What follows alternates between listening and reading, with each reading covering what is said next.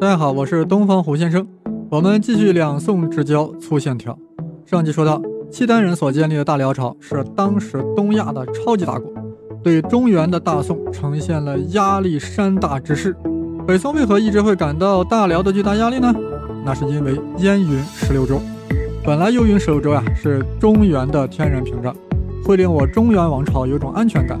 但前提是中原王朝控制着燕云十六州。本来中原王朝一直控制燕云，从先秦一直到汉唐，幽云一直为中原所掌控。直到五代时期，出现了一个人，名曰石敬瑭。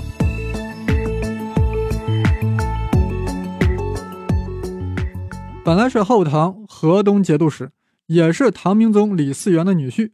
但这个女婿为了自己当皇帝，就想推翻后唐，又觉得实力不够，于是向契丹求援。辽太宗说。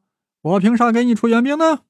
石敬瑭说：“那你就开个价吧。”辽太宗狞笑了一下：“我的要价有点高，我要燕云十六州。”石敬瑭苦笑了一下：“幽云十六州，你这是趁火打劫啊！但是你们契丹只要能让我当了皇帝，这十六州就拿去吧。”辽太宗为何要提出这个要求呢？原来呀，这是他爸爸的梦想。他爸当然不是一般的爸。是建立了契丹的辽太祖耶律阿保机。耶律阿保机啊，建立契丹后，一直想干涉中原事务，但没有突破口呀，所以就想控制幽州。一旦拥有了幽州，就打开了通往中原的大门。壮志未酬身先死，儿子德光继大统。是的，契丹的第二位皇帝啊，就是耶律德光，就是辽太宗。继位后呀，不忘爸爸的遗愿，想着怎么把幽州搞到手。没成想，石敬瑭主动上门了。于是乎，狮子大张口，出兵帮忙没问题，就是把幽云十六州割让给我大辽国。后来的事啊，大家都知道，后唐被后晋所取代，石敬瑭也成了后晋的开国皇帝，而且兑现了这个承诺，将幽云十六州割让给了大辽国。啊，听到这里啊，有朋友不乐意了，到底是燕云十六州还是幽云十六州？那是一回事儿，岂不闻大雨落幽燕，白浪滔天？在古代啊，幽州就是燕州啊，就是今天的北京啊。这幽云十六州，那云是哪里呢？云就是云州，就是今天的山西大同。所以幽云十六州呀，就是今天的北京，一直向西到山西大同这一带，基本是就是现在的北京、天津以及河北北部、山西北部。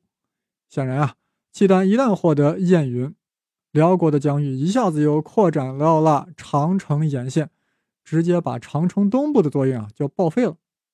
而且燕云本来就是一个险要之地，其地势居高临下，易守难攻。失去了燕云十六州，等于失去了整个北方屏障，失去了农耕民族的天然防线和人工防线，令中原直接暴露在了北方蛮族的铁蹄之下。令契丹铁骑得以驰骋华北平原，难怪北宋一建国呀就感到了契丹的压力，觉得有必要根本解决这一问题。怎么解决？只有一个方案：将燕云十六州收回来。怎么收？大辽国乃东亚超级大国，北宋岂敢贸然诉诸武力？但宋太祖是什么人？是说过卧榻之侧岂容他人酣睡之人？岂能坦然接受契丹占据燕云？辽国占据燕云，已经不是什么卧榻之侧的问题了，简直就是耶律家族拿着一把达摩克利斯之剑，随时会落在赵宋的头顶上。你说宋太祖还能睡得安稳吗？啊，当然了，宋太祖也不是一个好战之人，也深知大辽的军事力量，于是决定用钱把燕云赎买回来。于是呀，在内府库专门设置了封装库。啊，把每年的财政结余都存在这个封装库里啊，希望有一天啊，钱能攒够了去赎卖燕云。但是呀，还没等钱攒够啊，宋太祖呀，在烛影斧声中就驾崩了，就 disappear 了。亲弟弟宋太宗继位，宋太宗呀，觉得用金钱赎买的方法呀比较扯淡。大辽朝岂能因为一些银子、一点绸缎，把那么重要？那么肥沃的幽云十六州还给中原，我们制定对外政策总不能基于对方是傻叉、脑残的假设之上吧？要想拿回幽云，就只有武力解决。战场上拿不到的，在谈判桌上也休想拿到。太平兴国四年，也就是公元979年，宋太宗御驾亲征，率领大军围攻太原。注意，太原并非幽云十六州的范围，但这里盘踞了一个小政权——北汉。这是五代十国中残留下的最后一个政权，同时也是辽朝的附庸国。啊，宋太祖一发力啊，直接将北汉消灭了。此时的宋太祖豪气干云，一发不可收拾。因为他同时打败了来救援的辽军啊，于是临时起意，决定带兵直接去攻打辽朝。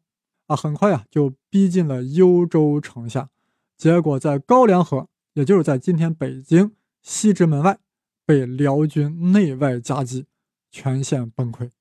崩溃到啥程度呢？宋军都顾不上自己的皇帝了，只顾自己崩溃。宋太宗一看这种形势呀，当仁不让，坐上了一辆驴车奔逃，腿上还中了两箭。这就是历史上著名的高梁河之战。宋太宗去时浩浩荡荡，回时一辆驴车。宋太宗大败而归，回到东京汴梁后呀，一面疗伤，一面抚慰自己的心灵，等待着复仇的机会。七年过去了，燕云十六州依然在大辽国的手中。宋太宗痛在心里，腿上的箭伤还时常复发。宋太宗实在忍不住了，我要再次北伐。心里盘算着，这大辽朝的辽景宗死了，其长子继位，萧太后主政，那可是孤儿寡母当政，内政不稳。我这一出兵，定然是旗开得胜。敢想敢干。雍熙三年，也就是公元986年，宋太宗再度决定北伐。啊，考虑到坐驴车的滋味啊，确实不好受，自己就不去了。于是派出手头的所有名将和精锐部队，兵分三路：曹彬率领一路，田崇进带领一路，潘仁美和杨继业共同率领一路，直接就出发了。啊，刚开始啊，三路进军顺利，取得了一个又一个的胜利。但是，一旦遭遇了辽军主力，三路大军开始了一个又一个的失败。是的，雍熙北伐彻底失败了。而且杨继业还负伤被俘，绝食三日，壮烈牺牲。呃，这里必须要纠正一下呀，潘仁美和杨继业那是民间流传的杨家将故事中的人物，历史上呀并没有这两个人，但是有其人物原型。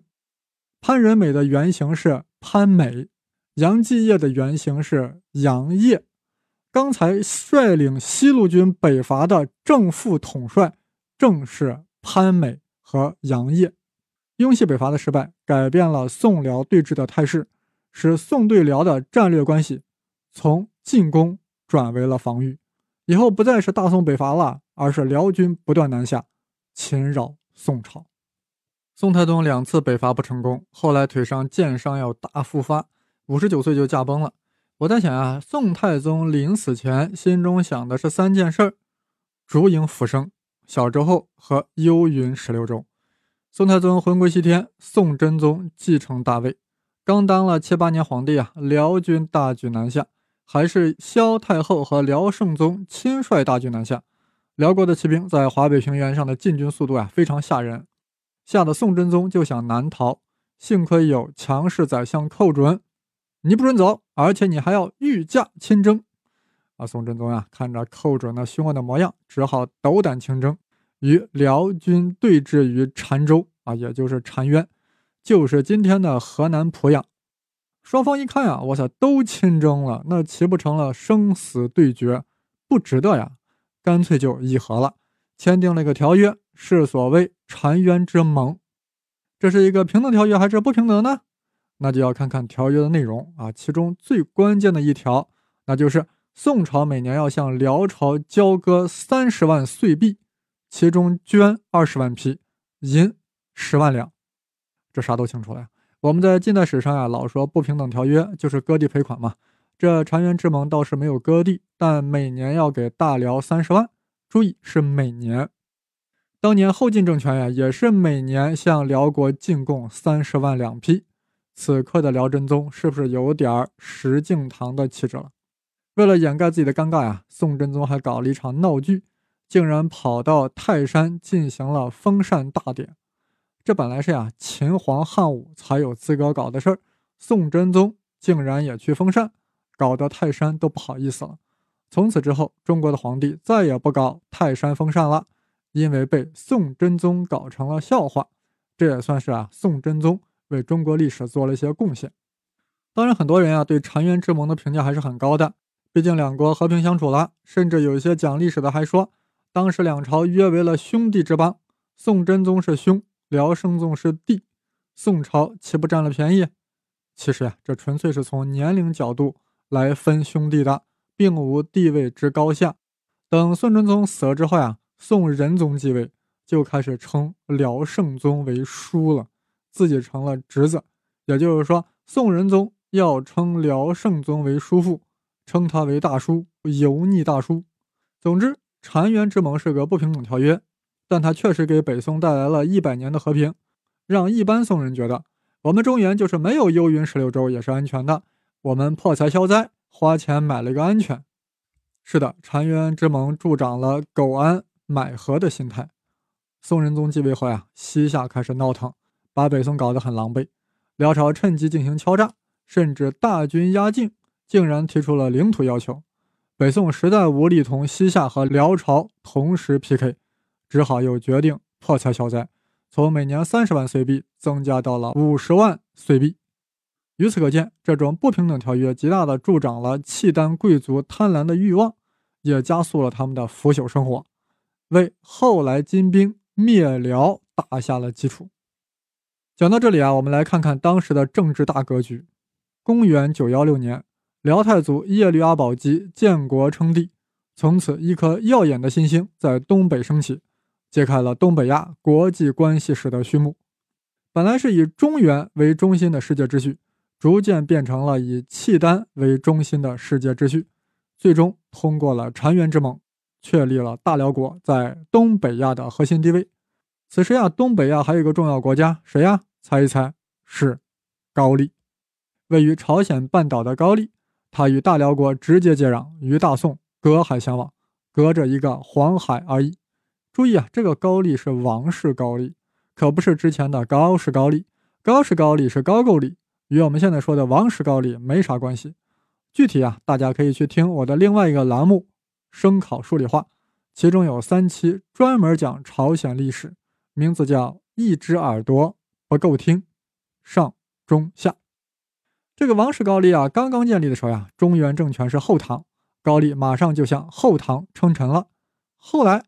后唐变成了后晋，高丽就向后晋称臣；后晋变成后汉，高丽就向后汉称臣；后汉变后周，高丽向后周称臣，表现出一副不管你中原政权是谁家的政权，我高丽一律称臣，我就这么任性。越来越强大的契丹呀，对高丽这种任性很不高兴。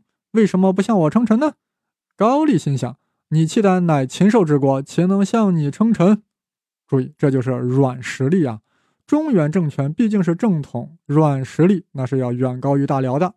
虽然军事实力不行，宋朝建立后啊，高丽马上称臣进贡。宋太宗看着高丽这个藩属国呀，感觉挺不错，就想联合高丽来制约辽朝。雍熙北伐时就遣使高丽，希望高丽出兵夹击契丹。但高丽肃宗慑于大辽强大的军事力量，迟迟不敢发兵。啊发了兵也迟迟不敢进攻，最后不了了之了。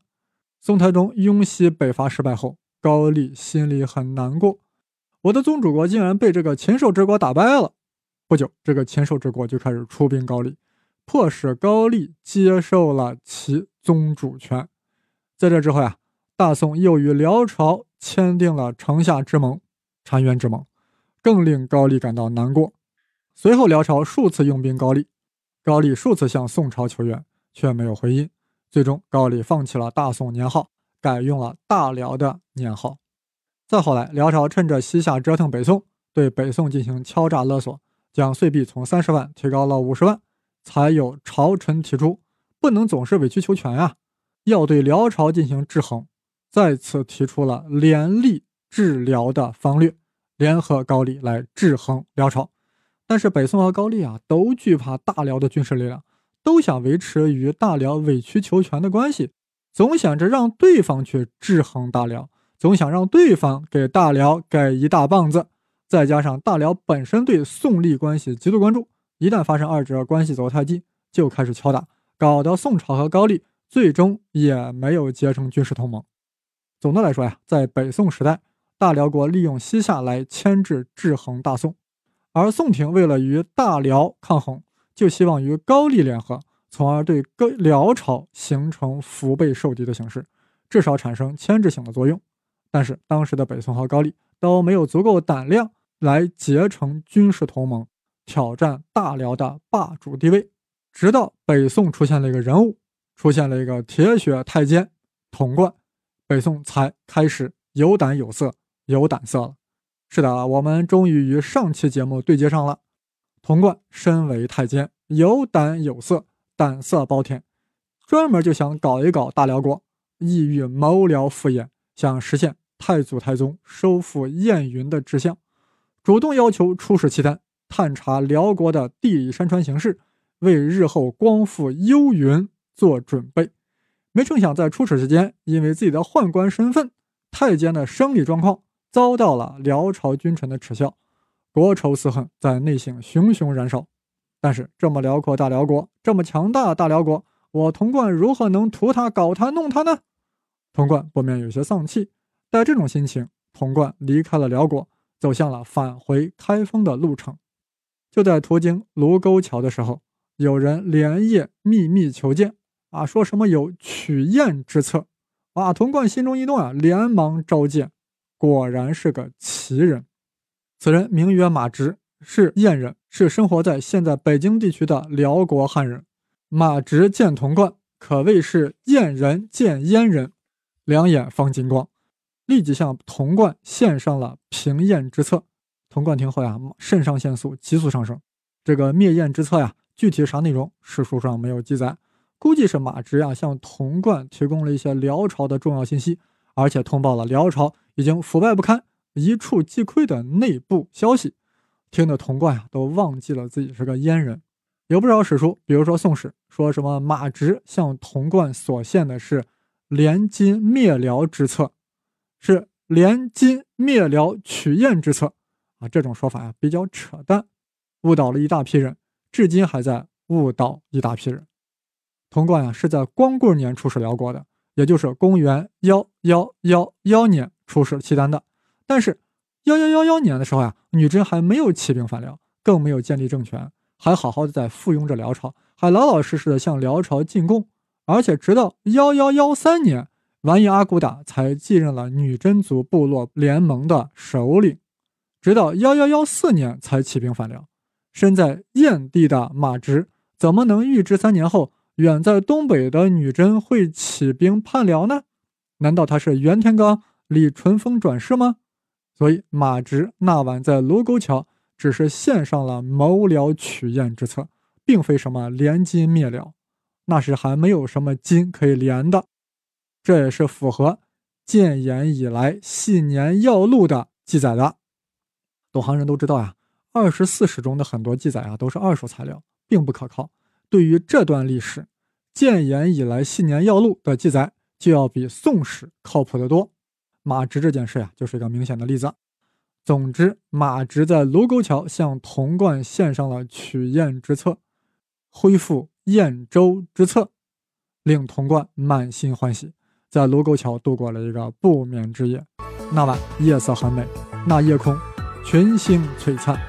童贯觉得有了马直之策，我童贯就可以逆转宋辽之态势，我可以创造历史，我就是天上那颗最耀眼的星。是的，那晚一定是童贯最亢奋的一夜。但是胡先生这里也是天色已晚，我们下回再继续讲。童贯和马芝是如何与宋徽宗、蔡京一同实施了谋辽取燕的大构想？